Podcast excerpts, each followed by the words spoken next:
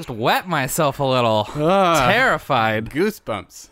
Welcome to X Rated. I am one of your hosting team, and I go by the name of Ryan Whedon. I guess I'm another one of your hosting team, Matt Fisher. Sorry, we're just so scared. We're we're collecting our thoughts. Oh, like we can't. I'm really shaken by Yeah. that by that opening. uh, and I'm stirred by it.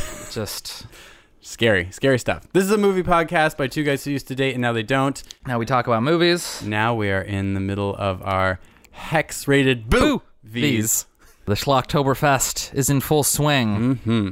And this time we're doing a double dose of spooky spookerson stuffs. Ugh. It's our 90th episode. Matt. Good God. I mean, it feels like just yesterday we were talking about farting corpses. It does feel like just yesterday.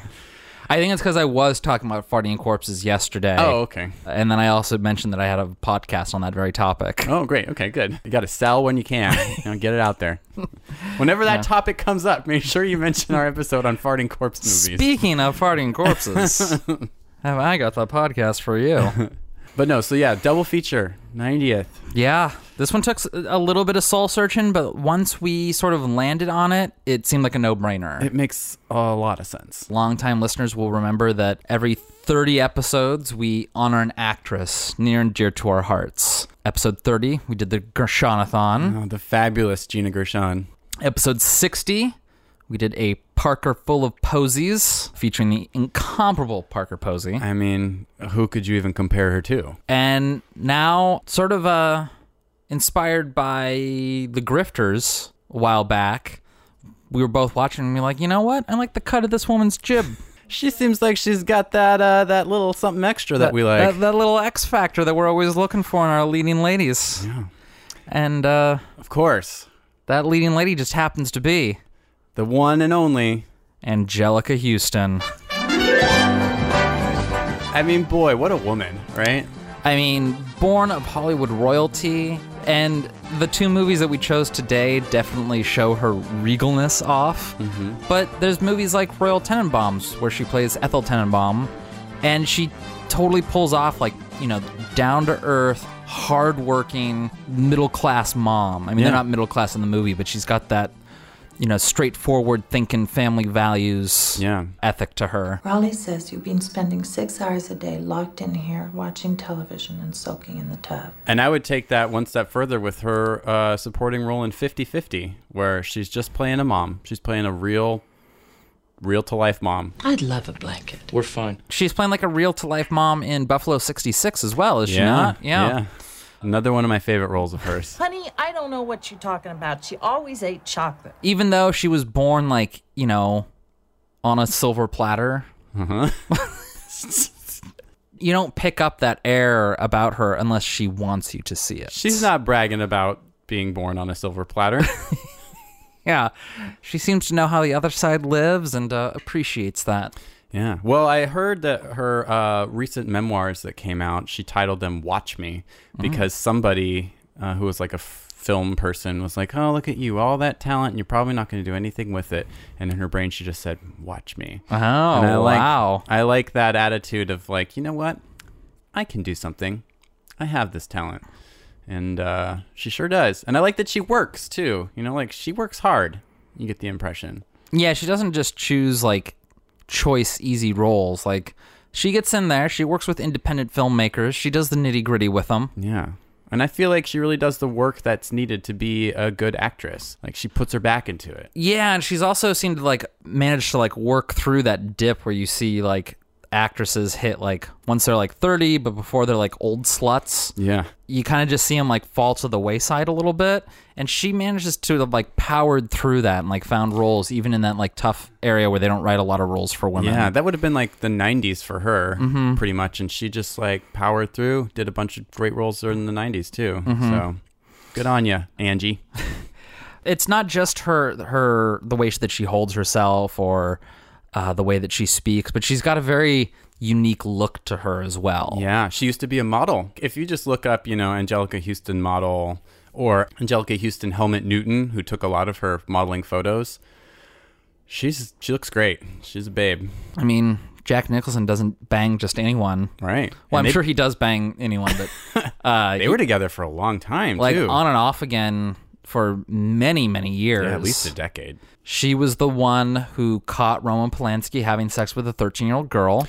Well, I she was at the house that day. Yeah. but I think she said she didn't actually see anything untoward. But she like knew something was up. Yeah, maybe. Cause yeah, eh, but that I haven't was read the memoirs. I don't know. that was at Jack Nicholson's house where all that was going down, and they were seeing each other, and that was like '74. Yeah. And I feel like they saw each other like all through like Prizzi's Honor, and that was like '88 or '87. So They didn't break up till the. Ooh, now I've painted myself into a corner. Early '90s. I want to say it was post Batman, Okay. Yeah. which was '89. sounds about right. So I want, yeah, sometime like right after that maybe is is when they went their separate ways. But yeah, I'd say that they were banging for like 15 years. And I mean, he's got a temper, so you know, she must have some muster to be able to put up with that. Yeah. You know, because she doesn't strike me as the type to like put up with too much bullshit. No. She's got to be able to like put someone like Jack Nicholson in his place. Her mother was Italian, so she's got that strong Italian Mm, streak of just no bullshit. But yeah, she just uh she's just a star. She's got star power. She's got charisma.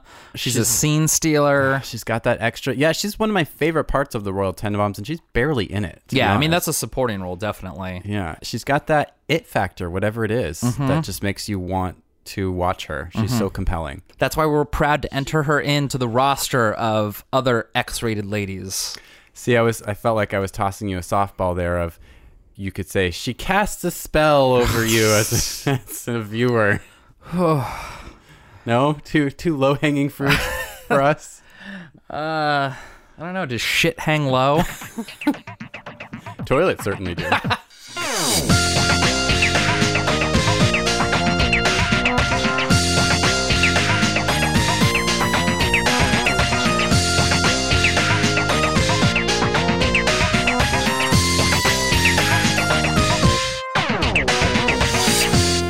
Before we start into the toilet talk, why don't you explain what tasty beverage you've come up with us for today? Today I decided to bring in something called a witch's brew. And if you Google witch's brew cocktail, you're going to find a very diverse crowd of entries. And uh, I am going off of a recipe that I found in the Food Network magazine. This is by Chef Maneet Chauhan. And it's got cucumber and jalapeno and some lime juice. And the recipe calls for gin if you want to spike it up a little bit, but I decided tequila would be a better choice. And also, we haven't done a tequila cocktail yet on this podcast, uh, so there you go. It's just a nice, it's a really healthy green color. It kind of looks like, you know, uh, mucus or uh, arid bog, but it is tasty. The cucumber, which I'm a big fan of in general, really gives it a fresh splash. And tequila can be sort of hit or miss. It can Yeah. be very overpowering in a cocktail. But uh, the tequila and lime, of course, I mean, there's a reason why you suck a lime after doing a shot of tequila. Yeah. The cucumber lime combo really keeps it fresh and, and bright and sparkly in your mouth. Well, I'll tell you, Matt, uh, in the next round, if you like, I did buy some gin too, so we can try it with gin if we want to. A little compare and contrast. Yeah. I will say I just uh I had one before we started recording and uh, I did the uh, salt rim with ancho chili, mm-hmm. which is the recipe called for. And I thought it was too salty, but now without it, I find I'm missing the salt. So I think you need the salt. Yeah, I I I also had one before we started recording, and I feel like maybe just putting a little salt on top is what it what's necessary. Because uh, yeah, I mean the salt's got a lot of flavor to it, Yeah. and you know you do a thick rim, so and the salt was pretty heavy too. I've heard that before, but I don't know. Seems spooktacular for this our first double feature in Schlocktoberfest. Yeah, yeah, the stars aligned, and and we had to two, pick two spooktacular movies. And uh, what what are those two spooktacular movies, Matt? Why, I'm glad you asked, Ryan. Today we are doing Nicolas Roeg's The Witches and Barry Sonnenfeld's Addams Family. Which would you like to start with today, Matt? I think I want to start with The Witches. And then for Addams Family, we'll switch to a gin drink. Great. That seems Logical? because they drink so much tequila in uh, Norway. I think it was in Denmark. I, I thought they were Norwegian or Swedish, something Scandinavian at first. Right, because like the opening scene is like the uh, copter shot over all that snowy mountain hill area, but then we get into like this little town and there's no snow. So I was like, is that was that filmed someplace else? Like, what was that? I wasn't a big fan for, of those opening credits. I'm going to be honest with you. Doesn't really put me in the right mood. Yeah, I mean the snow has nothing. We don't see snow for the rest of the movie. Yeah. Uh, I mean the actual like credit sequence itself was fine. Right. You know, I wish it would have matched the speed that the copter shot was, though. I, like that was throwing me off too. The the words were moving slower than the uh, than the copter was moving, yeah, I can see that. so that threw me off too. No, what threw me off was that like we were seeing all this snow, and then we get to a place where there's no snow, and we never return to snow. Mm. Maybe that was supposed to be like a POV shot of the Grand High Witch traveling to her vacation destination. It's a fun thought, but I doubt it. so we were introduced to Luke and his grandmother Helga, which, if ever a name should not have gone out of style, it's Helga, and she's telling him about witches. Real witches hate children.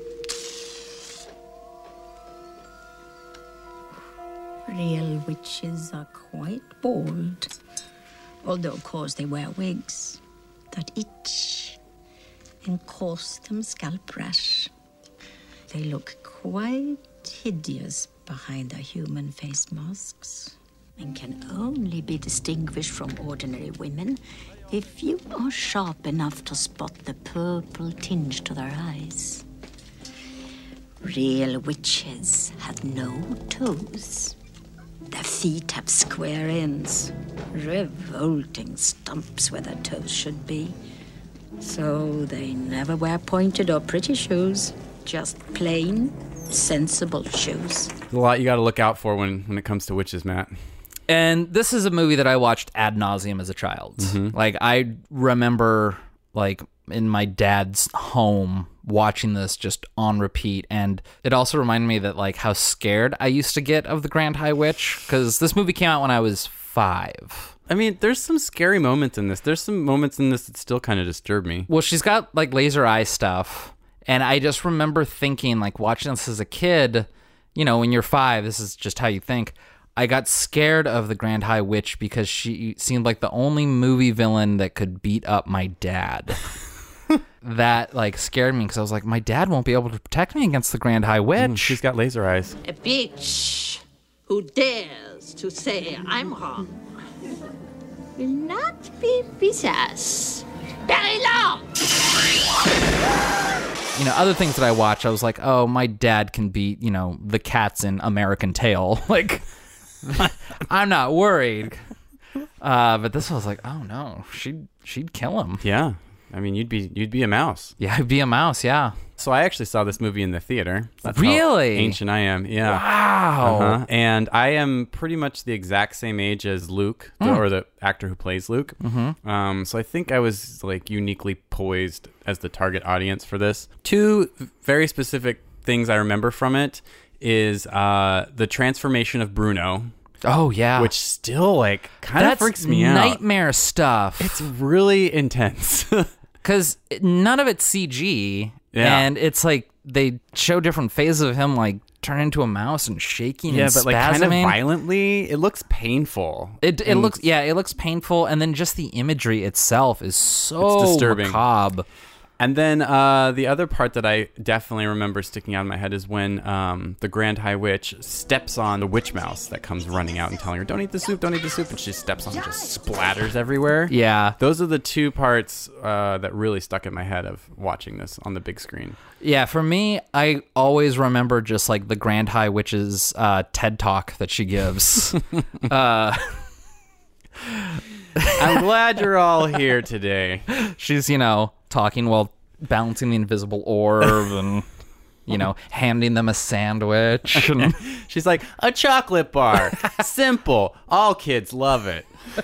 But just as a kid, like I was entranced by that scene. I watch it now, I'm like, this is a little slow, which made me start thinking like we often think like movies are like, oh, this is too slow for a kid. But this had some slow parts and I watched this on repeat. So Yeah. I was noticing just the structure of it is kind of strange. Like where action sequences come in, um, it's pretty slow until they actually get to the vacation resort. You know, it's a lot of grandma being like, "Look out for witches," Mm-hmm. and then he has an encounter with a witch that still isn't like that. I don't know, actiony. No, not at all. Like, we get a exciting or glimpse- scary. It's just sort of like we get a glimpse of her purple eyes. yeah. And then I've never been scared of snakes. But if you are scared of snakes, it's probably kind of creepy. That was supposed to entice Luke into coming down. Like, hey, I got a snake down here. I've got something for you here. Something I think you'll like. Even though I'm not scared of snakes, I would not go near that snake. Like it was big. it was it was not like a tiny little garter snake. First of all, it's a snake. That's weird. But B, she just pulls it out of her purse. Like, I've got a treat for you. And she says that she found it while walking up the street. Why would she pick it up and put it in her purse? Yeah, everything. And that that woman, like choice casting for that witch because she looked crazy. Yeah. She looked like she wanted to eat me. Yeah. I like the effect too. While just while we're here, of, of whatever they did to make the eyes look purple. Mm-hmm. Like that was cool. Sometimes it looked like they were wearing purple contacts, and sometimes it looked like it was done post pro. I don't know exactly how they did it, but I liked it. Yeah, no, it was good, and it, it was just like a subtle little thing. It wasn't super big or flashy. It was just like little quick flash, and you you knew what page everyone was on. Yeah. Watching the beginning of it when the grandmother's telling the story about her friend who disappeared and like ended up in the painting of her her parents, that's really sad. His face was all twisted up as he walked towards the painting behind me. There, as if it always had been there, was Erika, locked in the painting, gazing at us. Her parents have this constant reminder that their daughter's missing. And like the figure in the painting grows older as like the years go on. I'm like, that's torturous. Did the parents die before the daughter died? I'm yeah, that that feels like the implication. Well, because Helga saw her like age all the way. Yeah. And then was like, and then one day she just wasn't there anymore. Yeah, so she like died in whatever world this painting existed in. Yeah, I guess that Helga was just like was able to check up on the painting a bunch, or maybe she was like an accelerated aging. Oh, maybe thing. yeah. I don't know. Or maybe all that hard goose feeding living just uh, ages a person really quickly. Could be. Yeah. But yeah, I was like, that's a bummer. Yeah, that would suck. I guess we should mention that this is based on a Roald Dahl book. That cantankerous old Roald Dahl. Is he cantankerous? Oh yeah, Oh, I didn't realize. he hates everything. Is he like Willy Wonka in real life? Like he makes these wonderful things for children, and then like you get him in close quarters, and he's just yelling at you. Yeah, I think he actually is on record for not really liking children. Oh, really? I think so. Yeah. I know that he didn't somewhere. care for the Willy Wonka adaptation. He was very unhappy with this one too, and then he died. So, Oh, was he unhappy? yeah. I know that he was really happy with the casting of Anjelica Huston. That's one thing he did like. So this is a Jim Henson produced movie, and Roald Dahl was really upset that Jim didn't do the directing on it. He was just very upset with the script. He felt like it didn't really hit the plot points he wanted to, and then he was livid when they changed the ending. Apparently, the ending is not the way it is in the book. In the book, you know, he's just sort of like, "I'm a mouse, and that's okay," and he's totally okay with it. Oh, that's kind of how the movie seems to be leading. Yeah, it almost ends that way, like because he even says he's like, I really am happy to be a mouse, you know. Honestly, like the way that like the end of the movie is leading up, it's like a feels like it's setting up for a sequel. Mm-hmm. "Yeah, Uh, like Luke and Granny, witch hunters. yeah." uh, and but it also felt like he was just gonna stay a mouse. Like I remember, like up until that last scene, which sounds like it was tacked on. I was like, is is he just gonna be a mouse now? Like I legitimately didn't remember, and it sounds like that might have been how the book ended. No, and Jim, as the producer, filmed both endings uh, and just did tests with audiences, and it just tested better the other way, I think. And also, I think you know, Jim's kind of a he kind of had a uh, sentimental streak running through him, so I think that he had to have it end that way, and it's fine. I honestly like as a movie, it's fine. Like Roald Dahl's just kind of you know too close to the material. I don't know, but uh, Yeah, I would be fine with either ending, to be honest. Mm-hmm. I could see it going either way. Yeah, like I, I was sort of emotionally prepared for him not to get turned back into a kid. And I wasn't like sad, but I was like, this does seem a little weird for a kid's movie. It was a weird transformation too, like Because he was like naked. because he was naked. Yeah. I mean, you didn't see anything. I think he had some sort of flesh colored spandex Yeah. on, but But the way he like leaps over the camera and it definitely like doesn't cut before his right. his groinal region flies over the camera. But I mean, he just looks like a Ken doll. yeah. But I mean, why show that in general? Yeah. It's uncomfortable. Like there are ways to film around that. and then it takes Granny a minute to like get the blanket for him too. He's like Yeah. standing at the window naked, like, "Hey, she changed me," and then his glasses come off. just on. like I do every morning after the shower.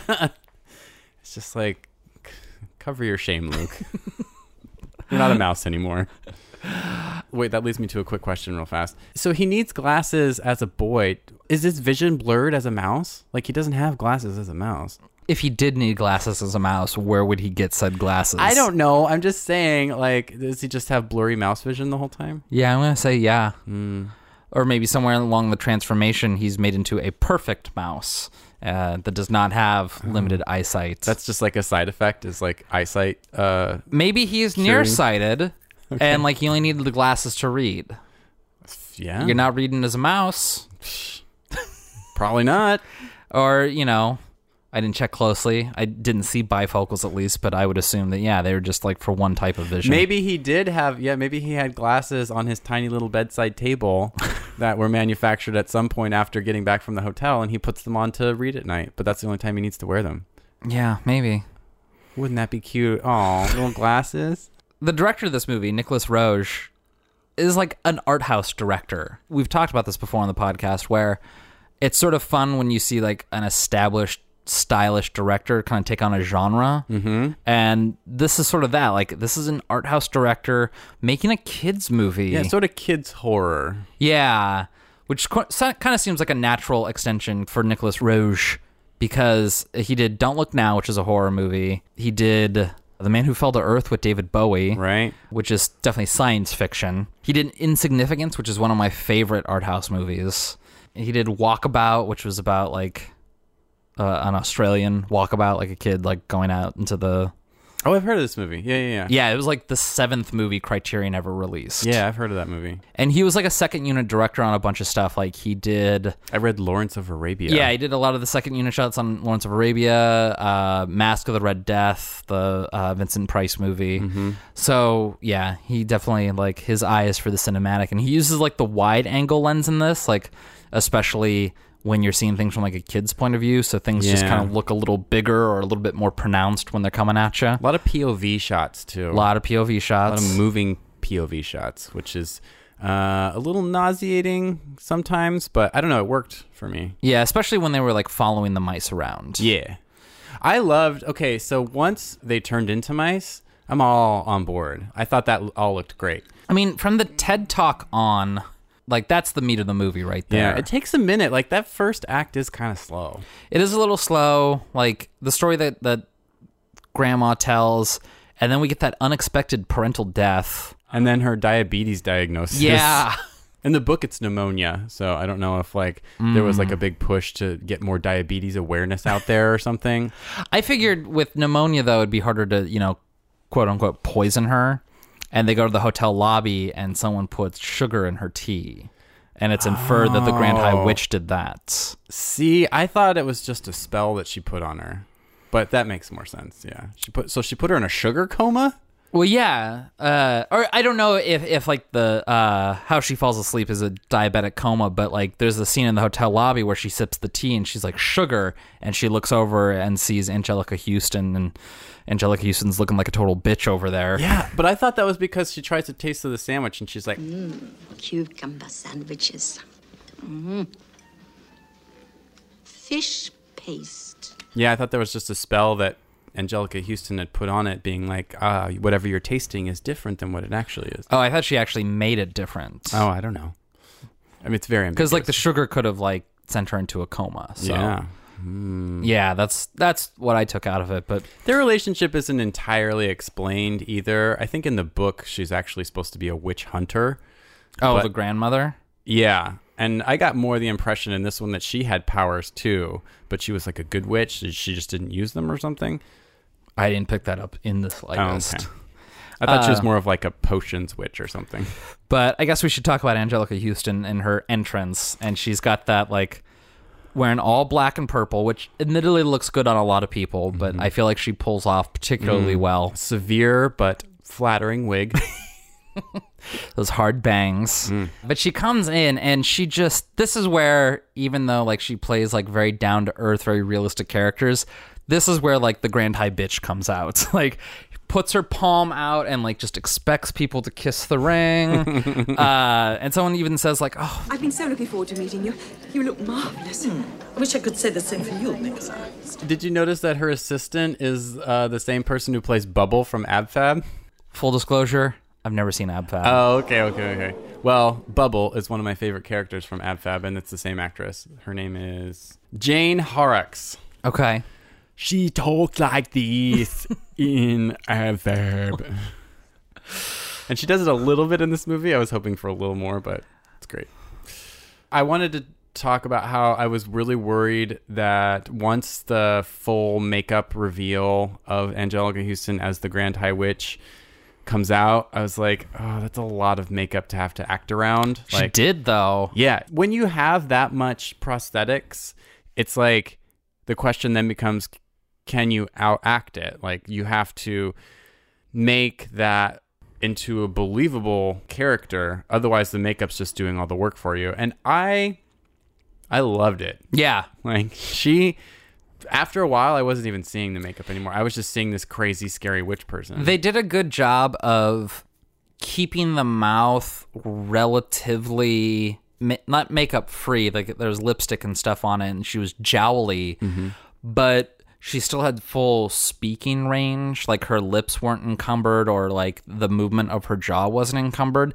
So she still had like full like vocal range and could like use her mouth quite diligently. Bitches back only with magic.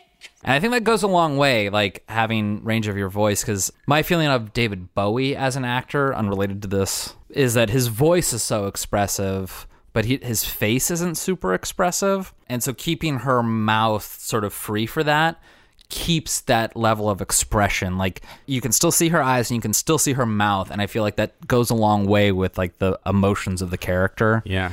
She has to do a lot with her eyes. She has to do a lot with her mouth and voice, and then she has to do a lot with movement, mm-hmm. which she does. And she she totally utilizes those like finger extensions she's got going on. She's just all over. Like, I think that's from uh, Captain EO, which she was also in. She, Yeah. she also has like long fingers in that. So probably practiced a little bit, a couple years ahead. I wondered at first if it even was her. Once like the big reveal came, I I know, like, you that's wouldn't a, know. That's I was like, that's a lot of makeup. They could easily just get some stand-in and just have her voice over it, but they didn't. Thank God. Yeah. Because really, the way that she moves when she's in the Grand High Witch phase still kind of comes across when she's like in normal and like woman mode Mm-hmm. like the way that she'll kind of move around or when they're bringing bruno in i remember like the way that like the camera framed it, it was like her hand was like below the belt line but like almost like in the crotch region and she was like gyrating Yeah. i was like is she touching herself She's just so excited to see him turn into a mouse. And I don't know, there's that level of like body language that's also there when she's in Grand High Witch mode. I also really loved like after she's take when she's putting back on like on her face and her wig and stuff when he's coming back in. It's just her regular face, but the way they've like put it together and the way she's acting like touching her eyes and stuff and adjusting her hair, like it really looks like I know what's underneath there. Like that's what you're thinking even though that's just actually Anjelica Huston's face. Yeah. Suddenly that one seems like the fake one. So that's a tough trick to pull off, I think. And I think a her acting and just a the way they pieced it together really sells it, and I liked that a lot. To jump ahead just for a minute, there's a scene in her hotel room where she's like in Grand High Witch mode, Mm-hmm. and uh, someone comes knocking at the door, and they put like the Anjelica Huston like rubber mask over like the the witch mask. Yeah. And then they move over. yeah, like someone walks in front of the camera and suddenly the mask is on her face. I'm like, that was a grade A cut. I know. I watched that a, a couple times. like actually. I cannot see where the cut happens. It is so seamless. It's very smooth, yeah, and and like they might have even done like a little CG because her hands are just holding it. Okay. and then like once you pan over, you can kind of see her like slowly putting it on. Oh, okay. Like her arms are moving, but I still watching it. It was like that looks seamless. It's Yeah. really well done. that that was a fantastic cut right there because even watching for it, I was like, I don't quite see where the cut is. Yeah. And it's one of those cuts where like you should be able to see where it is, but Yeah. no, they did it perfectly. I rewound that a couple times because it was really good. I don't want to get outside the TED Talk quite yet. Um, I want to give a shout out to uh, the Large Marge Sent Us podcast because they pointed out in their viewing of this that there were a lot of men in that audience there, which I did not notice until I rewatched that scene today. Just because I wanted to see Anjelica Huston ham it up a little more. I guess Michael Palin from Monty Python was one of them. no, Yeah, like he's uncredited, but it was just like on set that day. He's like, yeah, I'll be one of the witches. I wonder why though. Like, did they not have enough women extras? Did they think that they were more ugly if they were men? I was gonna say it probably adds to like the strangeness of them. If you're if you think you're seeing a woman but it's a man, that probably just adds like a different level of strangeness to what you're actually seeing. Once you're looking for it, like they're all over, and it's kind of funny. But yeah, you wouldn't know it if, if, unless someone told you. Yeah, I, I did not notice it until it was pointed out to me. I just figured it was like, wow, they looked terrible with their wigs off. yeah. like, I don't know. I thought that was I thought that was funny. But yeah, Bruno comes in, who's just a shitty kid. Yeah, but you got to take into account his upbringing. He's got pretty shitty parents. His parents are shitty, but he's like over there like critiquing the food. The cucumber sandwiches are alright too, except when they use margarine instead of butter. I really do hate margarine. How much pocket money do you get? My dad's rich, but he's very tight. We've got three cars. I mean, his dad was a shit ass too. Oh my but- god, what a piece of shit! He was triggering for me, like that part when they're when he's like they're having the banquet and he like goes you you and starts like fingering him over. like, Oh, ruining- he's yeah. like, What kind of soup is that? That is the cress soup, sir. Well, if they're all having cress soup, I'll have the cress soup, thank you. Yes, that soup is specially made for their party, sir. The soup on the menu tonight is cock-a-leekie. And very nice it is, too. Yes, but I don't want cock-a-leekie. I don't like cock-a-leekie. I like cress. So just take that back to the kitchen and tell the chef de cuisine that there's one more order for cress soup. Now, there's a laddie. oh, it was triggering. I was like, Yeah, the cock-a-leekie was just fine until he saw the grass was greener on the other side. Oh my God. And suddenly he's like, I don't like cock-a-leekie. I, wish- want the cress soup. I wish he would have eaten it. Like I don't know why Helga saved him from from that. Yeah, because he was a dick to Helga when he, he she tried to confront him about the mice situation. I mean, in all fairness, if some kooky weird old woman is like, "Your son has been turned into a mouse," and then like sh- opens her purse and there's mice in it, I'd be like, "Okay." I wouldn't scream like the mom, but I'd be like, "You need to you need to leave." I'd hear her out. I'd be like, what proof do you have? And then in that same scene, he was shitty to the waitress who's like pouring the soda into his whiskey, and he's like, Don't drown it.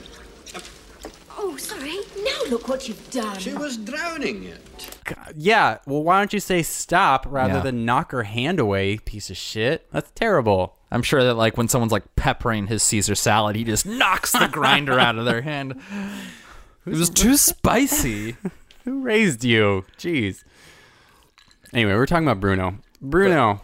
Well, he comes in and he's like, I was promised six bars of chocolate, and I'm here to collect. That lady promised me six whole bars of cream whipped hazelnut milk chocolate. Would that be weird for you, like to go into a conference and everybody's just like giggling as you're walking up the aisle, and then there's like a seat that's burned through, no, just next. To I was you? like, what are they going to tell like the the concierge or the maitre d or whatever uh, Mr. Bean's character is, the hotel manager or owner? Yeah, she didn't think that through. Because I was like, that's going to take some explaining. Yeah. like that won't go unnoticed. But yeah, I would be uh, walking up the aisle. I'd be so uncomfortable just with everybody giggling at me. Hey, he just had his eye on the prize. He was promised six chocolate bars, and he had come to collect. Where's my chocolate? and then they're all counting and laughing and giggling, and he's like trying to like giggle along. He's like, "I get jokes." of at his transformation is the stuff of nightmares. It's the scariest part of this movie.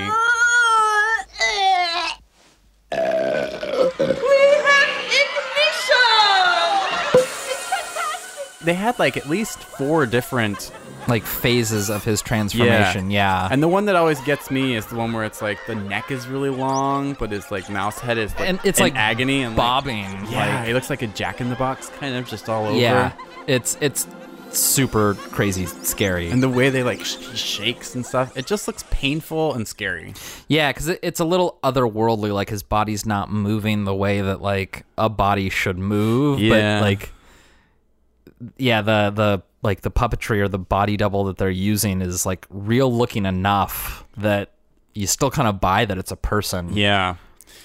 And thankfully, it only happens with him. Everybody else's transformation is not quite as scary. I heard that also, I mean, that was something that Jim Henson's hand was in this movie. There were there were scarier parts Mhm. that he kind of cut back on, which I, I, I wonder what they are now. I, I would love to see them. Waiting for the director's cut of this. Yeah. Nicolas Roeg is still alive. Jim Henson's not. Oh man, I got a letter to write. Yeah, so I mean, Jim Henson, this was produced by him, but like his Creature Shop is what did the mice effect. Mhm. Creature Shop came out after the Dark Crystal came out, and so that was sort of his experimental portion of the company, and then like the Muppets was its own thing in in New York, and um, there's actually a whole big battle that went on between them. It's Hmm. kind of fun, but um. Anyway, this was a project that he was really proud of them to just kind of work on, and his son Brian Henson was like in charge of making these mice, and they used three separate types of mice. They had one that was like basically could only scurry. It was just like a robot one that was pretty far away and you could see it just kind of running around. The next was one that was like mostly small but could do small movements. And then they they made like full puppets that were hand, they could fit a whole Hand-sized. hand in and th- that's where like those close-ups of them and they actually get really expressive. Those close-ups are so good. They're really well done. Yeah. Like the the way the mouth moves, it's like they're actually moving it to like sync up with the words that they're saying. Yeah. But even like the ear movements of the mice, I'm like, that's how like you know when I'm talking to my dog and like her ears move when I'm talking to her. That's how they moved on the mice puppets. I'm like, that's really top notch puppetry it right looked there. great. It, it looks great. And when you think about it, they also had to make scenery surrounding them Yeah. that was size appropriate for them because they were thinking about we're going to have long shots of these mice, we're going to have like medium shots, and we're going to have close ups. So we need to make appropriate puppetry for all that. And they really thought about it. And I think it looks pretty good. You can still see a little bit of the robotics in the sort of mid shots, Mm. but um, overall, I think it looks really great. Yeah, and the close up shots, like the mouse puppets are also cute AF. Yeah. Like that little Luke mouse, like when you see like a close up of him, like, oh, that's adorable. Yeah, he's really cute. Uh, which just heightens it when they're like s- trying to stomp on him. No. Or like when he's like hiding underneath the carpet in the hallway and like, you know, uh, carts and are being rolled around and people are stepping around him. I'm like, oh god, don't kill the cute little mouse. No. That brings me to the point that like there were real trained mice in this. Yeah. Doing a lot of work. There's one scene where he's going to go steal the potion and the mouse like climbs down a curtain, jumps onto an antenna on a radio which That- goes down Yeah, the antenna literally like bends over or falls over, and the mouse, like, mouse climbs and lands in a bowl. Yeah, and then crawls out of the bowl. Yeah, and that was like a real, real mouse. doing that. It's incredible. Like, do they still have animals trained like that? I mean, these days I'm sure everyone just does it CGI, but you had to train the mouse to do that back in I mean, 1990. there were a lot of things like people walking ar- around the mouse as they like crawled around the floor. I was like, there, it looks so close to actually stepping on them. Maybe it was just like the angle or the camera lens or just some sort of movie magic. But or near the end during like the banquet scene, and there's like a woman on a chair like stomping on like a chair full of mice. I'm like, how is she not just killing dozens of mice? There might have been some expendable mice in this movie. I don't know. I mean, I know that we use mice for science, but still. Yeah. I was just impressed with the fact that they had mice that could do some of the tricks that the mice do in this movie. It's insane.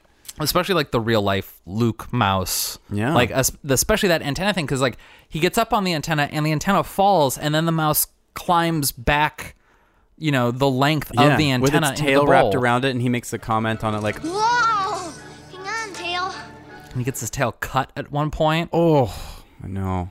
Three Blind Mice style. In Commando, we were talking about how like the stunts, it's so easy to see the cuts, like especially in a post police story world. Yeah.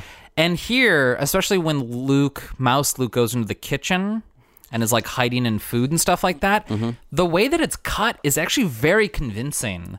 Like it, even looking for it, it kind of feels like you know they scoop them up with the French fries and like throw them in the fryer, and it's Yeah. like the way that it's cut is, I don't know, it, it it really sort of sucks you into the illusion that this mouse is in peril. Yeah. I'm going to credit Jim Henson with that, maybe. Just Okay. like having to deal with so much artificial life up until that point with the puppets and Uh-huh. Muppets and just, you know, in general. And just having an understanding of how special effects need to work, which, you know, if, it, if you're trying to make a puppet look like it belongs in that world, that's a special effect. And he just really had an eye for that, I think. Well, we talked about this a little bit in uh, Muppets Take Manhattan, where really, if you're directing a Muppet movie, you need to have like a consummate talent for like what's in frame and what's not in frame. Yeah. Like more so than working with actors, because like if you show an actor's legs, you're just seeing their legs. But like if you shoot a, shoot a Muppet too low, you're seeing some dude's arm up its butt. uh, so that may have just given Jim Henson like a, a good working knowledge of like when a scene is believable mm-hmm. effects wise. I almost wish like he'd brought Frank Oz in a little bit to Mm. kind of have his eyes on it too, because you know Little Shop of Horrors is like two or three years before this. Oh, that's right. And that plant looks fucking real. One of the tricks he does was like they like filmed it slow and then sped it up to make the plant look more realistic. And it's like I wish they would have done that with the with the medium shots of the mouse. Like those still Mm. feel at you know regular speed, but I think if they had filmed them a little slower and then sped them up, it would have looked a little more natural. Okay. that was the thing that took me out the most. Okay. once he be- turned into a mouse. Okay. So at one point, when uh, Luke's getting chased after the TED Talk scene, Uh-huh. he knocks over a table, he grabs a chair and breaks a window Yes. to get out. Yes. That's never addressed again. I'm curious as to did uh, Helga have to pay for that? What uh, was everybody's stay at the Excelsior Hotel comped because of the mice at the banquet situation? Like, Yeah, I, I- you know, I'm sure the whole thing was just paid for by the National Elf. I mean, it's hard to say. Mr. Bean didn't see Luke break the window, so it could have been any number of the guests. Or maybe he saw Luke save that baby. Baby in a pram! Oh! There's a baby in a carriage, just like precariously, like on the edge of a hill, and then the mom's overseeing a cliff. taking a nap while the yeah, the while mom's like five city blocks away. She's like, the baby's fine, just needs some sea air. I'm gonna take a nap. And then I can't remember the Sergei Eisenstein movie where they push the baby down the, the steps. Oh yeah, yeah, yeah. But I felt like it was a reference to whatever movie that is. Sure. But he saves it just in time. I mean, he was turned into a mouse shortly thereafter, so it'd be hard to, to pin it on. pin Luke to that. It's just, I just thought that was remarkable. Like he didn't even try the door. He just grabbed a chair and immediately broke the window. Oh, that's true. Like- Maybe he's just thought this is my one chance to break a window. He's like, there's no time to try it. yeah. I know. I like that. Okay, so some people when this movie came out kind of thought it was a little misogynistic, and I'm wondering Because it's a bunch of bitches being bitches. yeah, and they're ugly, and they And I single handedly credit this movie for turning me gay. I was wondering if this movie turned me gay a little bit too. like, just a total turn off to women in general. Like, secretly, they're all just ugly, square toed, bald people that will burn me to a crisp. The moment I say something shitty to them. The moment you question them, yeah. I don't know. I feel like I know a lot of women who like this movie though. Growing up, I remember a lot of my girlfriends were into this movie. So I have a question about this that I think kind of bleeds into your question about this. Okay. I kind of feel like this movie is only good or you only really enjoy it if you were of the right age when this came out. If you didn't see this growing up, I don't think you could be a 30 something and watch it and really appreciate it. Mm, maybe. Like you might be able to for like the puppetry because like that still is pretty impressive, and like some of the makeup and things like that, and Anjelica Huston's performance are good, but. Overall, I feel like you'd struggle to kind of like this movie. Uh, for instance, I didn't see Labyrinth till I was in my 20s Okay. and that did not impress me when I watched it. Sure. But of course, Labyrinth is cherished among our generation. If you saw it at the right age, it's just if you like saw it while growing up, you, yeah. and so I kind of feel like if you were born in like the late '70s to like the early '90s, perhaps, then you like this movie. But if you were born outside that range, you probably don't hold that esteem. And I can kind of see that maybe a misogynistic tag can be put on this. I could see that. I can see it, but I also feel like I mean, the person who takes down the head witch along with Luke is his grandma. Yeah. So the other hero of this movie is an old woman. Yeah. And this movie passes the Bechdel test. It does, yeah. I mean, they're talking about killing children, but at least they're not talking about a man. Yeah. You know? Yeah. I don't know. I also feel like if it is misogynistic, I think it's at a specific type of lady, like the ladies who lunch. That specific brand of maybe like upper middle class, sort of enough disposable income to buy designer clothing and to, you know, enjoy excursions to fine hotels and things like that. It might be taking aim on that, that specific class of woman. Okay. But I don't think you could put like blanket misogynistic over this. Yeah. But I know I don't know if I would call it empowering either. It just sort of feels like fun. I, I don't know. We said that uh, Faster Pussycat Kill Kill was empowering because like a woman kills a man with her bare hands in the opening scene. So I don't know if we're really experts on what is empowering to women. Uh, but ladies chime in. Is, Yeah. Did you like the witches as a kid? did you find it empowering? I mean, it is about a legion of women who have zero interest in having kids. I can get behind that. So Tim likes to joke that if I ever ran for public office, my platform would be no more kids. So you're like the Grand High Witch, where you're like, one a week is not good enough. yeah. I demand maximum results. You know, Anjelica Huston has never had children, so uh, Oh, really? yeah. Hmm. Oh, maybe maybe some of that seeped into her. So Grand it, High Witch. it was thing. like when uh, Joan Crawford got the the script for Mildred Pierce, and it's like she grew up super poor and like had to work her way up. She's like, "This is me." Anjelica Huston was like, "Oh my god, the role of a lifetime!" and finally a movie that gets me. this is the part I've been born to play.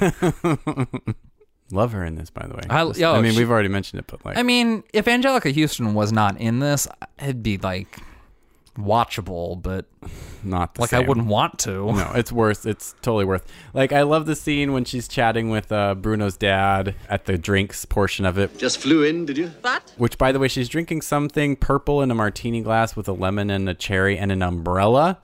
No idea what it is. Decadent. I know. Is this when he's like complaining about the queue for the tea station or whatever? That's the trouble with this country. Queue for everything. Well, never crossed their mind to have two tea trolleys. Oh, that'd be too convenient for the paying guests, eh? He's definitely a one-star Yelper. Oh my god. That's all he ever does. You know. Yeah, he's the type of son of a bitch who like is like their potatoes were bad and they had no parking. They didn't know I had cock-a-leekie soup yesterday. I didn't want it on the menu again. I wanted the cress soup. there was margarine in their butter cakes. well, do we have any final thoughts on uh, the witches? No, not really. I mean, I, I really enjoyed watching it, and but you might be right that it might be just a very generational specific thing. I do want to mention that the one part where she's like dangling the um The sock or the, the, sock over thing, trying to get the cat to attack it, and she's like Puss, cat,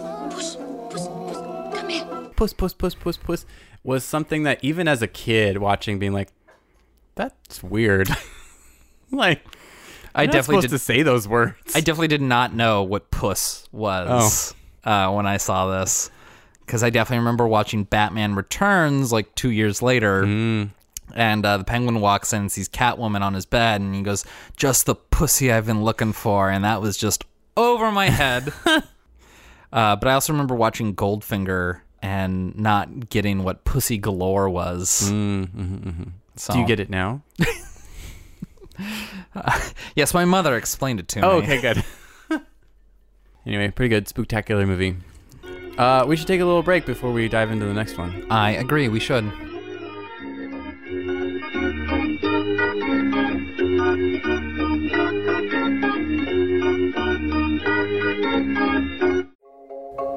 Podcast listeners. I'm Brian. And I'm James. And we're your hosts of A Piece of Pie, the queer film podcast. Every episode, we're going to take two movies or more, compare them, contrast them, and talk about them. Sometimes we talk about things like Terrence Malick and his use of handheld cameras or his sparse dialogue. And sometimes we talk about Alex Garland and how he mirrors things in both story and visuals. Sometimes we just talk about Chris Evans and his butt. Or Meryl Streep and how she might have farted her way to an Oscar. That's right, so join us. We're on Stitcher, Google Play, iTunes, wherever you get your podcasts. Grindr. Uh, that might just be you, James. Maybe.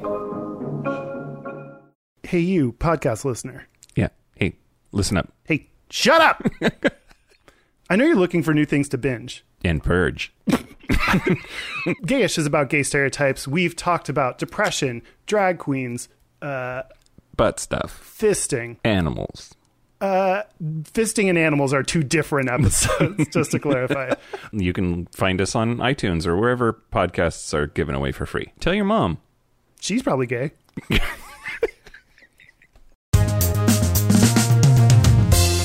Yeah, I don't know. I also had just shitty taste in stuff growing up. Same here. So I watched a lot of Full House, and not because I liked it, just because it was on. Yeah, that was like kind of how you watch TV in the 90s, like what was on. I know. But other than that, it was probably be like whatever was on Nick at Night growing up. Did you ever watch The Addams Family? Uh, I did. I didn't care for the show that much. Oh, I used to watch it too, but only because it came on after Saturday morning cartoons. Oh, really? It was like, yeah, for whatever reason, the programming when I was a little little kid, like single digits, we're talking still. After the cartoon Saturday morning cartoon programming ended, they'd go into like old weird TV shows like The Munsters and The Addams Family. I think that was like a block. That would make sense. And uh, I remember liking The Addams Family more than The Munsters. I feel the opposite, but I think it's because the movie The Addams Family defined what the Addams Family was to me. And We should really talk about that. Funny you should mention that, Ryan. Because here in our Anjelica Huston double feature, we did The Witches, and now we're doing The Addams Family. Anjelica Huston. We Toot, don't have a problem. toot. We don't. Yeah, yeah. Anjelica Huston. We don't have a problem. Angelica Hugh toot toot toot Houston. I don't know. There's nothing there. I really don't know what to do. Yeah, I got nothing. So unlike the Munsters, where they were like clearly all like a type of monster, Yeah. the Addams Family, it's just sort of alluded that there are types of these things. I mean, I've got a lot of questions. but Morticia is sort of a witchy character. Sure. I mean, the the grandmother is like the hex and spell witch, Mm-hmm. but I mean, Morticia's not unwitch like. No, yeah, she seems more in the um foul seductress realm of things. Yeah, what is her deal? What makes her weird other than like she lo- she has weird taste? I mean, nothing really, but that could be said for almost all the Addamses. Like that's what I mean. What is what makes you an Addams? So it's based on a, a comic, like a newspaper comic, The Addams Family by Charles Addams. And I don't know how much of this is based on like his real family, Mm-hmm. but he called it the Addams Family, and he's Charles Addams. So like presumably he's drawing something from like real life experience in these things. Yeah. And it was sort of like a dark version of uh, Family Circus, like it was just single cell comics. Oh, okay.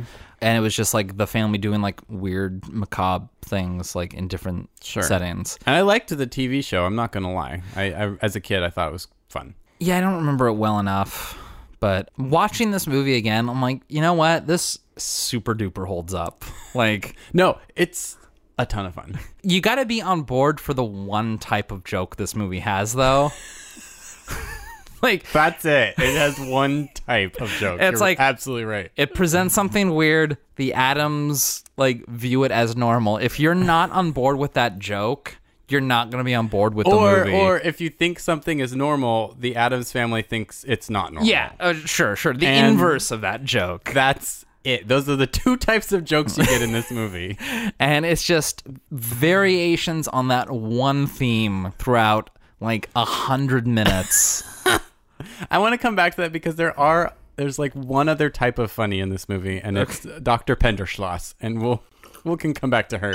So we'll call out directors frequently, actors all the time. We'll praise editing, we'll praise cinematography. In this specific movie, I just want to praise the casting director real quick. His name is David Rubin, and he's still in the business now. Male casting director. Oh, Yeah. that's that's rare. Most recently, he cast for uh, Big Little Lies Oh shit. and uh, d- d- d- d- d- Series of Unfortunate Events. Oh, okay. Wow. Yeah, so like he's still like in the game and like casting like big stuff and stuff that is often praised for its wise casting. Neil Patrick Harris in Series of Unfortunate Events, Nicole Kidman in Big Little Lies, among other women in that. Yeah. But this movie, the Addams Family in particular, just feels so perfectly cast. We're already talking about Anjelica Huston, but she defines Morticia in my mind. Yeah. Which is why we were talking about the Addams Family television show earlier. Nothing against the Morticia in that, but Anjelica Huston is Morticia Addams. It's like saying that like uh, Michelle Pfeiffer is not the best Catwoman. Like it's just there's no competition. Like the casting was so perfect as as Anjelica Huston's Morticia, but then you're also complimented. Raul Julia as Gomez. He's The t- amazing The in this two movie. of them together are just hashtag life goals. Like the scene at the auction when they're betting Yeah. on their own item and it's like turning each other on. I have fifty thousand dollars. Your turn, my ecstasy. Fifty thousand going once, fifty thousand going twice. Sold to Morticia Addams for fifty thousand dollars. It's like I wish I loved something half as much as those two love each other. and they're they're both so great that like you buy it. Like it doesn't feel like artifice or it doesn't feel artificial. Like it feels like they really are just madly lustful for one another Mhm. and only one another. and in the most over the top way. But it, you know, they're not looking to other people to get their rocks off. Like it's just confined to their love for one another. And like if it, it's like Sailor and Lula in Wild at Heart. Exactly. Like just a they're totally gay bones, but only for each other. well, at the very beginning when.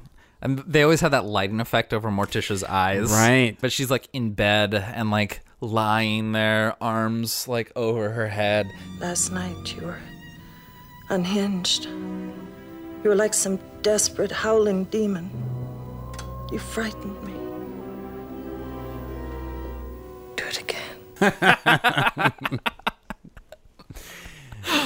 I mean, and there and um. again is the like, there's that joke. Yeah, That, like, yeah. You gotta love that twist, otherwise you're bored to shit. Yeah, it's uh, but it also hinges on your sympathies have to be with the Addamses. Like, even though they're like weird and they do all these things, like you have to sympathize with them more than you sympathize with the other people. Mhm. So the movie really hinges on making fun of normals in a Mhm. way. Like, this is fresh in my mind, but like I, uh, you know, John Waters does the same thing in his like mainstream movies. Like he he makes fun of people who adhere to like you know the party line or to you know mainstream traditional American values. Yeah. and he lambasts them, and it depends on the viewer not identifying with those values and this like really plays into that like you have to be on the addams side in order to get that joke Yeah. or to like appreciate that joke i should say I get the humor and and I appreciate it and I like it a lot. I still don't completely know if I get the Addamses because they're like they like murder Yeah, the- and they're cool with it. there's like, a, a hint of like almost supernatural abilities to what they're doing they have those weird books in their library. Yeah. Like, I I don't get like it's it's a weird it's never well defined, and I guess I kind of like that because it's it's like they're creepy. I and feel they're like kooky. They're mysterious Mysterious and, and spooky. spooky. They're all together, ookie, the Addams family. That kind of covers it, I suppose. Like they're just Yeah, bizarre. I feel like that if they defined it too much, it would just ruin it. Mhm. Uh, it's best to just let it be Gossamer and like not dissect it. Let it just be it. Yeah. Not cousin it, but uh, which I looked up. Cousin it is played by a child actor who plays Isaac in the Children of the Corn franchise. Oh wow. Yeah, and I was like, huh, this uh this falls into our Judge Dredd thing where it's like, how bold is it to like play a role where you like your face is never seen? the actor, the hand actor that Mhm. played Thing, I looked him up. I was like, is this a person? Like, did he did he do stuff? Yeah, he did other hand roles. He was the hand in Idle Hands. wow, big full circle there. And then I've never seen the show, but he was the hand in Angel. Wow. Yeah. What a resume. I play hands. Yeah, that's literally all he does. Is like the wrist down. I wonder if like uh, the rules apply with, you know, gaining weight or plastic surgery anything like that with just your hand. Does he have uh like a A, a regiment, like he's just at home with those like uh, uh those those like squeezers. half plier things, Yeah. like staying in shape.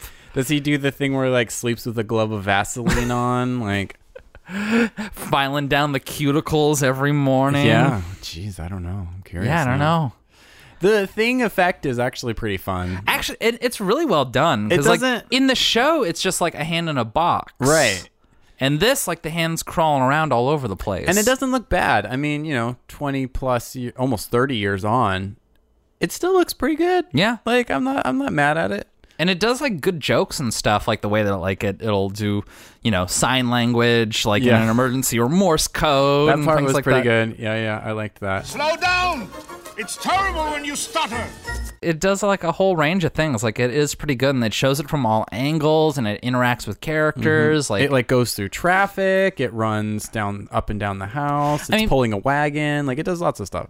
uh, oh yeah, he's like a FedEx delivery person when times are tough. Oh, that that was back when it was still Federal Express. Oh. which they updated their logo after that. But Barry Sonnenfeld was a cinematographer before he was a director, so I think he's got like you know an eye for like what looks good on camera. And that brings me to an important point is that this movie, I mean, you strip away the great cast, you strip away the jokes, this movie would still look amazing. Like, even if Barry Sonnenfeld wasn't directing, who has a, a style, like the production design on this movie is enough to make it worth watching, in my opinion. It's so good. So the cinematographer Owen Roizman, Okay. is like he, he's retired. I think he's still alive, but he like retired in the mid '90s.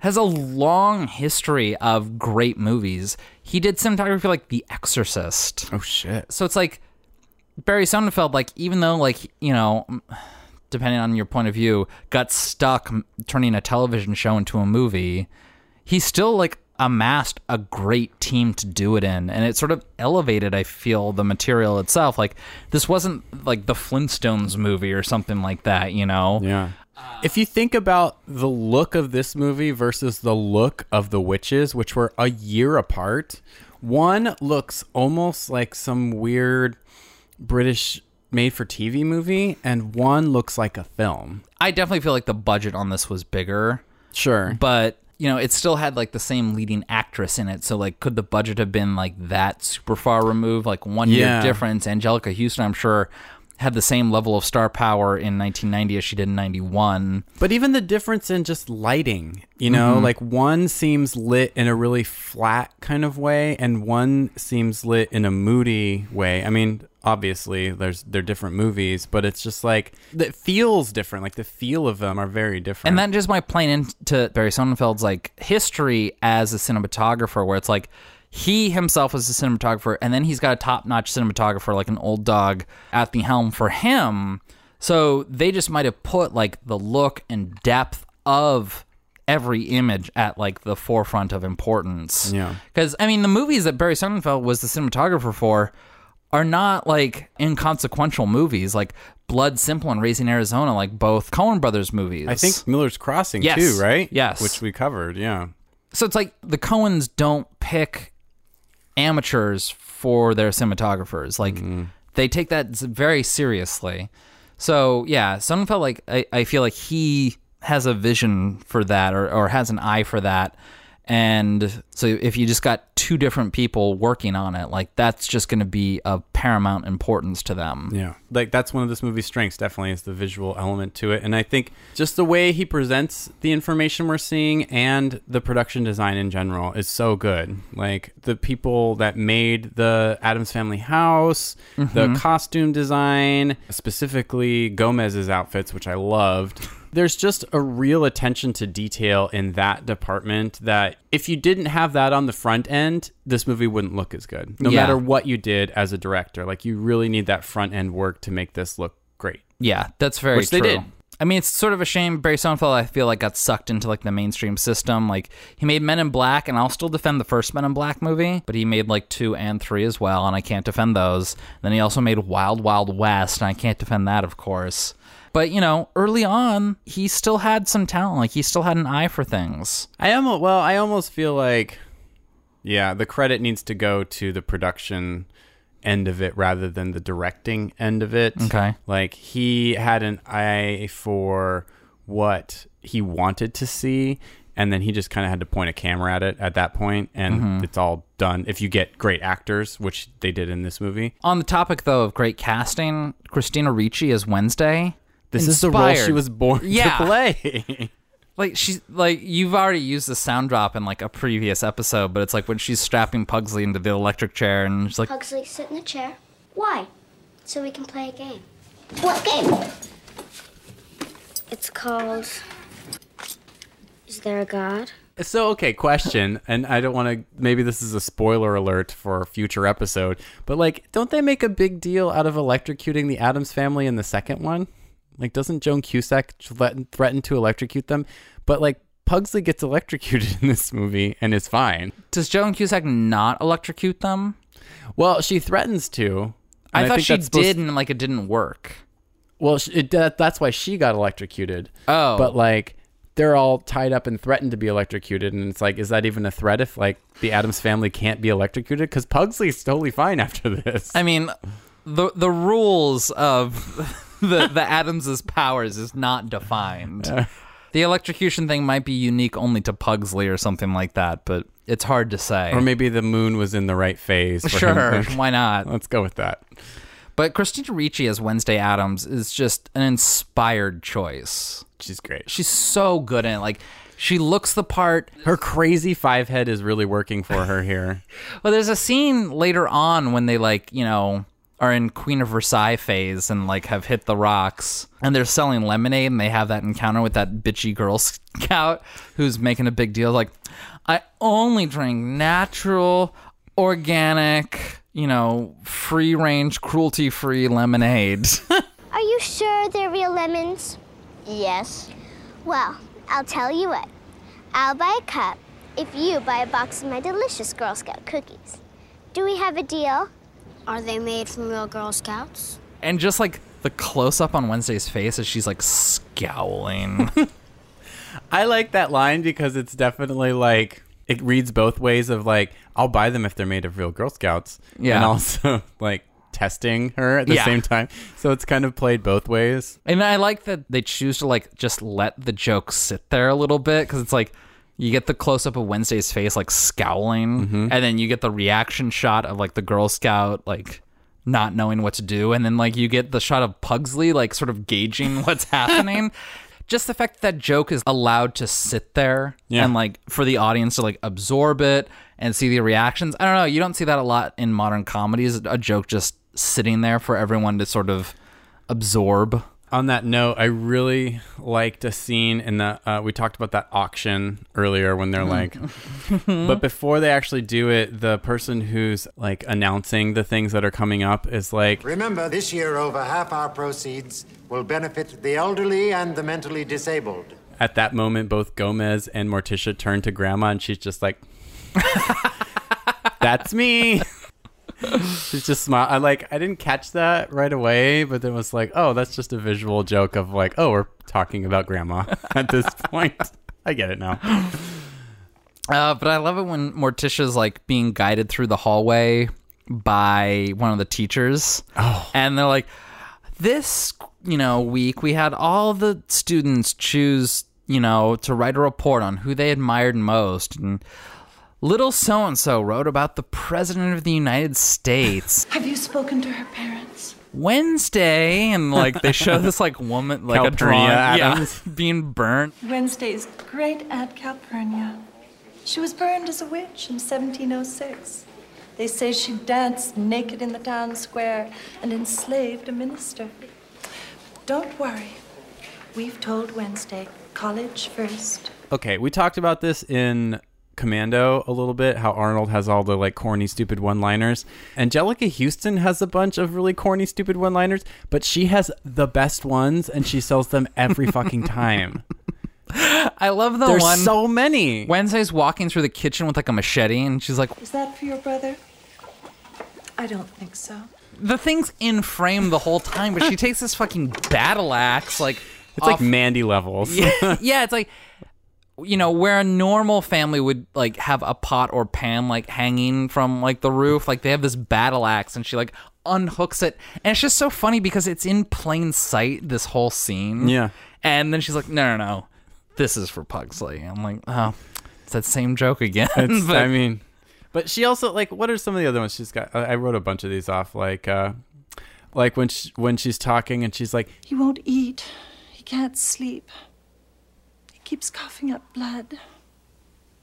He coughs up blood? Not like he used to. or just even like when when they come over for the séance and the first thing she says is, Welcome, honored guests. Entrails? she sells it so well. Or when she's being tortured at the end, she's like, Yes. You've done this before. I mean, okay, I, I wrote a bunch of these down. Let's see if I can get another one. Uh, oh, I like it when she when she takes Fester for the walk into the graveyard, and they look at the um, you know, mommy and daddy Addams thing, and they have their um, their plaque that says, Sic gorgiamus allos subjectatos nunc. We gladly feast on those who would subdue us. Not just pretty words. Anjelica Huston just owns this role. It's yeah, she she dominates. M- much like Arnold Schwarzenegger in Commando, where there's where he's just whole assing it, and there's no sense that like he's there for a paycheck or he's phoning it in. Anjelica Huston is whole assing it here. Like she has thrown her back into this role. This is something I've I've talked about just in general on the pod when I when uh, I was talking about Addams Family Values, which I watched. Is that everyone seems like they're having a ball? In this movie, they do too. Everyone is having so much fun. Part of me secretly hopes that this was just like a torturous ordeal to make because they just seem like they're having too much fun. It's sort of like the Clue movie where like everyone seems like they're having fun and if they were that's just not fair. Like Yeah. that your job is just to like goof around all day. To do this, like get hammy. Like, Yeah. they're getting hammy in the best possible way. Like it never feels over the top. It feels totally right for these characters. And uh, if you're on board, then it's a blast. Yeah, I mean, you do have to be on board with like the type of joke that is going to be presented, but I don't know. It the visual humor I feel is really good because you're allowed to get a little strange with it. Like uh, at the ball, like the big like uh, family I reunion. love that part. Uh, and we got like the you know Siamese twins. I know that's not the appropriate conjoined twins. I'm sorry. Flora and Fauna. Um, I'm Flora. I'm Fauna. you got uh, was it cousin Lumpy? I wrote down uh, Lumpy Addams was great design, like the hunchback with his Mhm. weird like redhead mohawk. Why, Lumpy Addams, look at you. All grown up. And I love the way that he and Wednesday danced. and Wednesday's not treating it oddly. She's like, "This is how you dance with This them." This is just how you dance. Yeah. Yeah, I loved seeing all those Addams family, the extended uh, family of them. That's fun. It really gets you on their side. I feel like you just you're you're sympathizing with the Adamses more than you're sympathizing with uh, Dr. Pinder-Schloss or the uh, Altoffs or whatever their name is, Dan Hedaya uh, from of Commando How fame. have we made it this far without mentioning that Dan Hedaya is in this movie? I freaked out when I saw that. Tully Alford is his name. Okay. And his wife is a great character actress too, Dana Ivey. Okay. She was in Color Purple. She was like the woman who had uh, Oprah Winfrey jailed. Okay. Fun fact Anjelica Huston won her Oscar for Prizzi's Honor versus Oprah Winfrey in The Color Purple. Oh, shit. Same year. Let's talk about Dr. Pinder-Schloss for a minute. Sure, go for it. I don't know who that actress is. I looked her up. She's mostly done theater work, she hasn't done a lot of film work. I thought she was amazing. And like in a movie full of these huge cartoonish characters, she was the one who had to come in and be like an original character. She stood out in a good way. Yeah, I mean, she's definitely the most earthbound. Even the Altoffs aren't super earthbound. Like, they're a little cartoony, they're a little over the top. Mm-hmm. She's almost like the real world proxy in this. The but she's also the get. villain. Yeah. But she's I love her accent when she becomes Dr. Pinder-Schloss because it's not quite German, but it's not I don't know, it's kind yeah, of it's weird. hard to narrow down its uh, specific ethnicity. It's pretty fun. At long last, the Florida Department of the Fish and the Game, they say, lo and behold, oh my, oh my, oh my, God, tell it on the mountains. He is your brother. Um, and I like that uh, she's able to communicate with Gate in a way that the Altoses are not. She's just like, Open there's the part where uh, the play is going on, which we're going to come back to. Mm-hmm, but uh, where she's uh, s- trying to sneak in and she gets attacked by the brambles. And it's literally just her. She has like a moment to ham it up on her own. And she does it just right. Oh, oh, oh, oh, my goodness, say, look, yes, will somebody come here? My, good, ah! oh, my. I thought she was great. Uh, Lurch, who lets her out of the bramble patch. He's the giant from Twin Peaks. Mr. Homn from uh, Star Trek Next Generation. And he was also in uh, Men in Black. He was the guy who had like the little alien inside like his That's right. skull. So, Carl St- Struycken. yes. Yeah. So He's fun. the casting in this was just it's so tight. It's hard not to like a movie that's cast this well. Yeah. But the stage play, like the children's play that they go to, where they're doing like the scene from Hamlet, I love it so much. that I think really exemplifies where the the the real world audience, you and I, our sympathies are with the Adamses Mhm. because we think this play is awesome. Yeah. And nobody outside the Adamses do. like it I mean it's basically like a Gallagher thing. Like the first 3 rows will get wet. Yeah. But they're doing I don't know which scene from Hamlet, but like one where somebody dies. Everyone dies in that fucking play. But they've gored it up real good. Fester's helped them to do the blood effect. So it's like when one of them gets cut, it fucking spurts.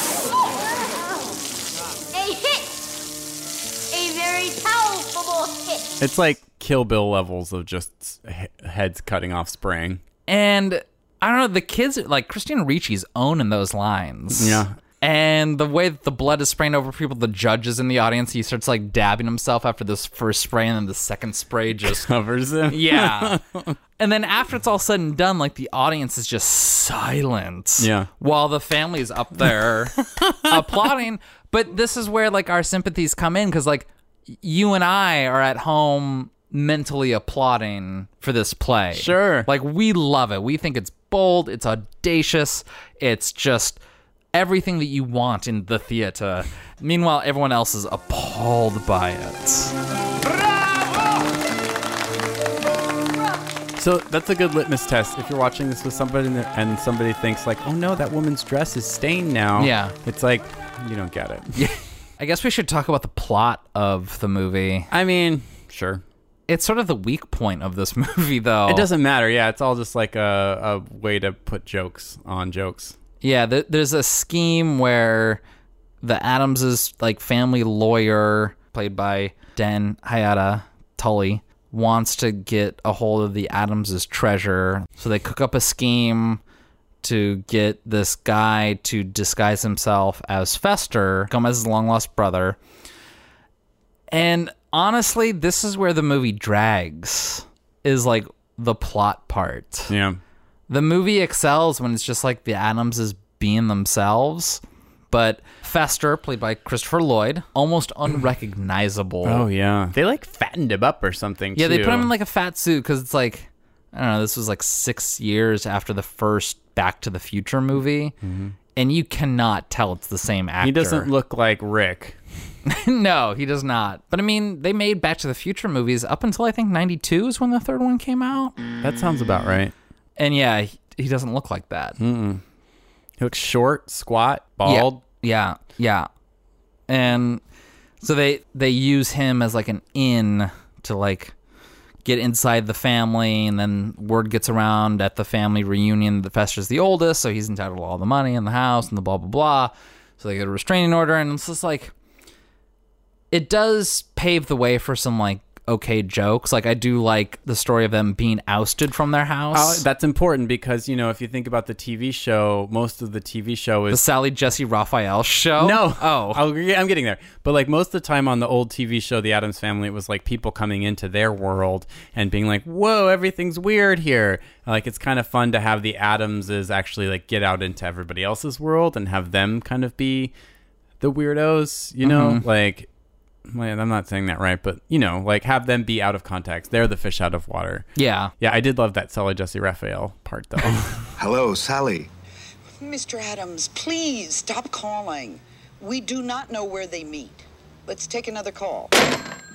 That that kind of happened a lot, I think, in like early '90s movies, where it was like, let's integrate something that is part of popular culture into this movie. I mean, that may probably explains the MC Hammer music too. but, like, Oh, that is another mark against this movie. weak point. Just totally uncalled for, not at all appropriate for the tone of the movie. They must have been. So this was Warner Brothers. Was this a Warner Brothers movie? I don't know.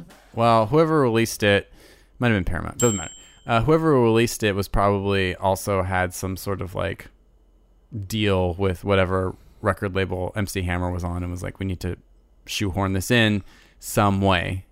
So they made Cousin It listening to it. Also, I guess the Addams family was listening to it too, though, at one point. When yeah, it's over the end credits and It's just embarrassing. and I think there's like a music video that has like the cast in it, and it was not. They do what they want to do.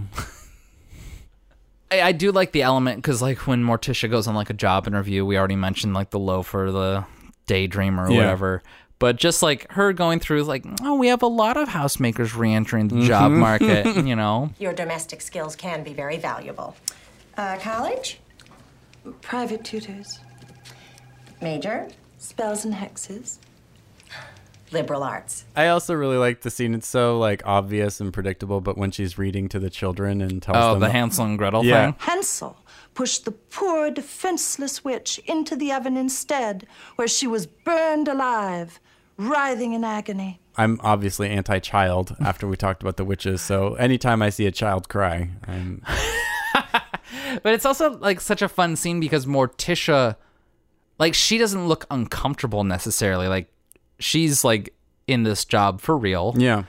But like her black dress and the way that her eyes are lit and like her black hair versus like the wholesome nature of like a kindergarten classroom. yeah. Just like you don't even have to have any lines. Like it's just funny just seeing that sight. Mhm. Then, you know, she's telling the story symp- of Hansel and Gretel. and her and sympathies are sympathies with are the with witch. Now, boys and girls, what do you think that feels like? She gets the best lines. A close second is probably Raul Julia, but like real fast. Raul Julia in this role, both in this movie and the second one. What a fucking tour de force. He is 100% behind the role. when you talk about like scenery chewing roles, like this is really up there.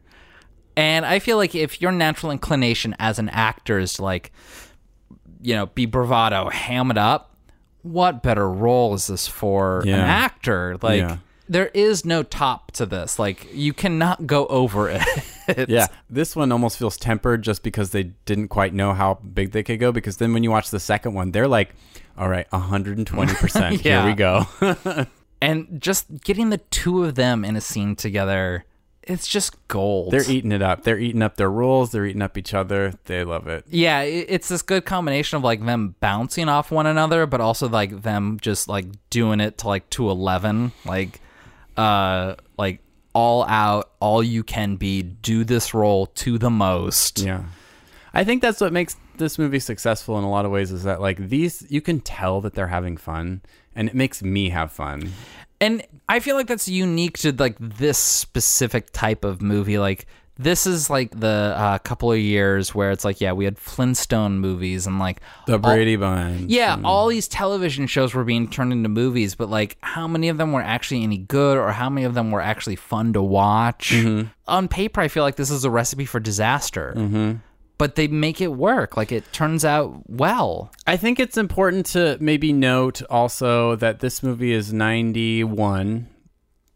And so audiences at this point have been primed for this kind of um, macabre, dark idea by Tim Burton. I was gonna say, like, you this know, really screams like they were kind of ripping off Tim Burton in a lot of ways, production design wise, anyway. A little bit. I was thinking about that while watching it this time because I I don't remember Pee Wee's Big Adventure well enough to know if there was any like real Burtonisms in that, Mhm. other than the large Marge scene.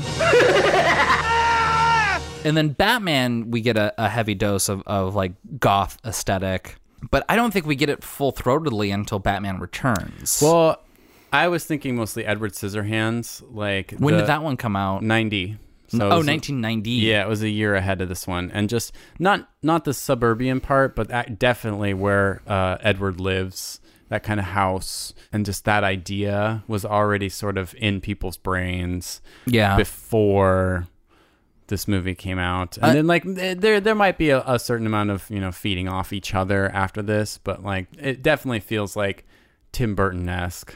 I would say that Tim Burton probably just softened the landing. Mhm. Like I feel in a vacuum, Barry Sonnenfeld probably would have made the same movie, but that audiences were more receptive to this type of movie because of Tim Burton. Yeah, and I mean Tim Burton was informed by the Addams Family, the original, anyway. Yeah. so it's like you know it's kind of going back. and forth.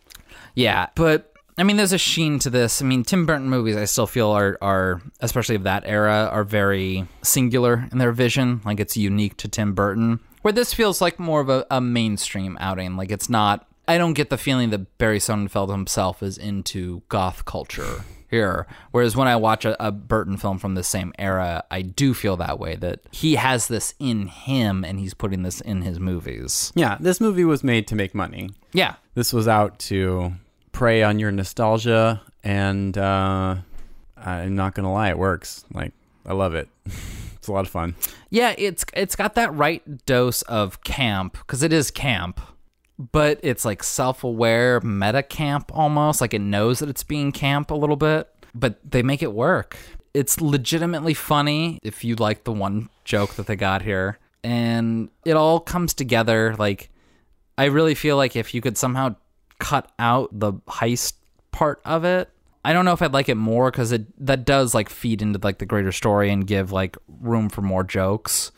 But I don't know. It's just just the Addams is being Addams is is funny enough. And um, Anjelica Huston is a ton of fun. Anjelica Huston, ton of fun is what we've got here. She nails her lines. She nails the character of Morticia. She she was first billed in this movie, which I thought was Hmm. great and well deserved. Morticia has a lot to do in this movie too. She's not just some like flitty side character. She she plays the main role. She moves the plot along a lot. Ah, fuck, I wanted to get to this, but like there's sort of a silent movie quality to this movie, like the way that her eyes are lit. Uh, there's a scene when um, Fester first comes home, and just the way that it's about their expressions more than words.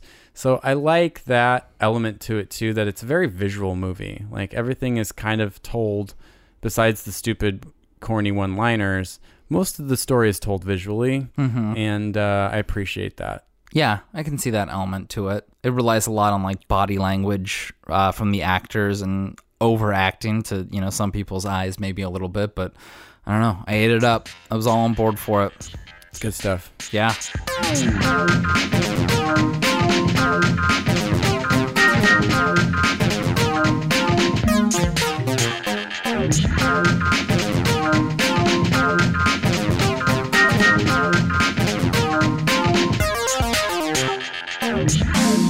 Do we have any other thoughts on the Addams family? No, just that I can't wait to review the second one. it's Well- on the horizon at some point. I was gonna say, uh, be here in uh, eight months.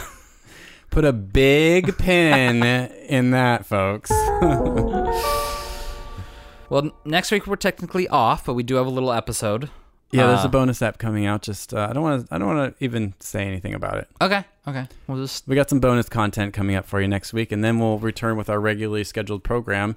Uh, still in Schlocktoberfest. Yes, which means you get to pick a horror movie, Matt. It's my one pick of the month, unfortunately. Uh, last October, I got to pick three. This year, I only get to pick one.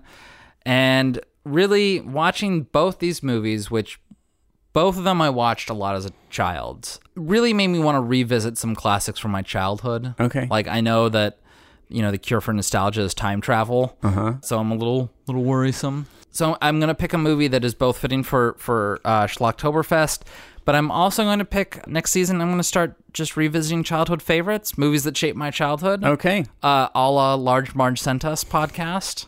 Um, I hope they're prepared for lots of tweets in the next ten episodes because we're we're gonna tweet at them. But uh, when we return from our break, I'm going to do Beetlejuice.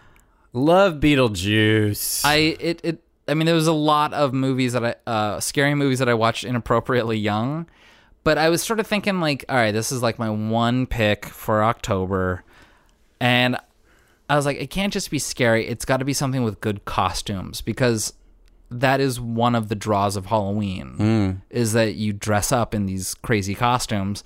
So I wanted something that both had like the spectacular aspect of it, but also like crazy costume aspect to it. And really, that just it came down to Beetlejuice. Not sad at all about getting to watch Beetlejuice again. I love that movie. I texted my mom a week or two ago. I was like, "What movies did I watch as a kid? Like a lot." And her first response was Beetlejuice. so Sweet. Okay. I was like, "I guess I got to do this." I'm excited. I'm looking forward to it. Well, should we plug our junk? Get the fuck out of here. Yeah, but before we do, I just want to say thank you, Anjelica Huston. You're a very special lady with a lot of talent, and we enjoy your movies and you as a person. You're the best part of your movies. Okay, now we can plug our junk. Follow us on Twitter at X Rated Movies. Follow us on Facebook, Rated X Movies. You can go to our website if you please. It's xratedmovies.com. Uh, and if you want to leave us love wherever you get your podcasts, uh, we'll do the same for you. On your I podcast just, you just got to know where to leave it. Yeah. Yeah. And also, you know, you can send us an email if you like, x.rated.movies at gmail.com. Is that it? Yeah, that's all our junk. Wow, that was tight and compact. Boom. I like it when it's short. Just like Arnold Schwarzenegger's butt. Or Um, uh, Anjelica Huston's quip delivery. Okay, be here in two weeks for Beetlejuice. we'll see you then. Bye. Bye bye.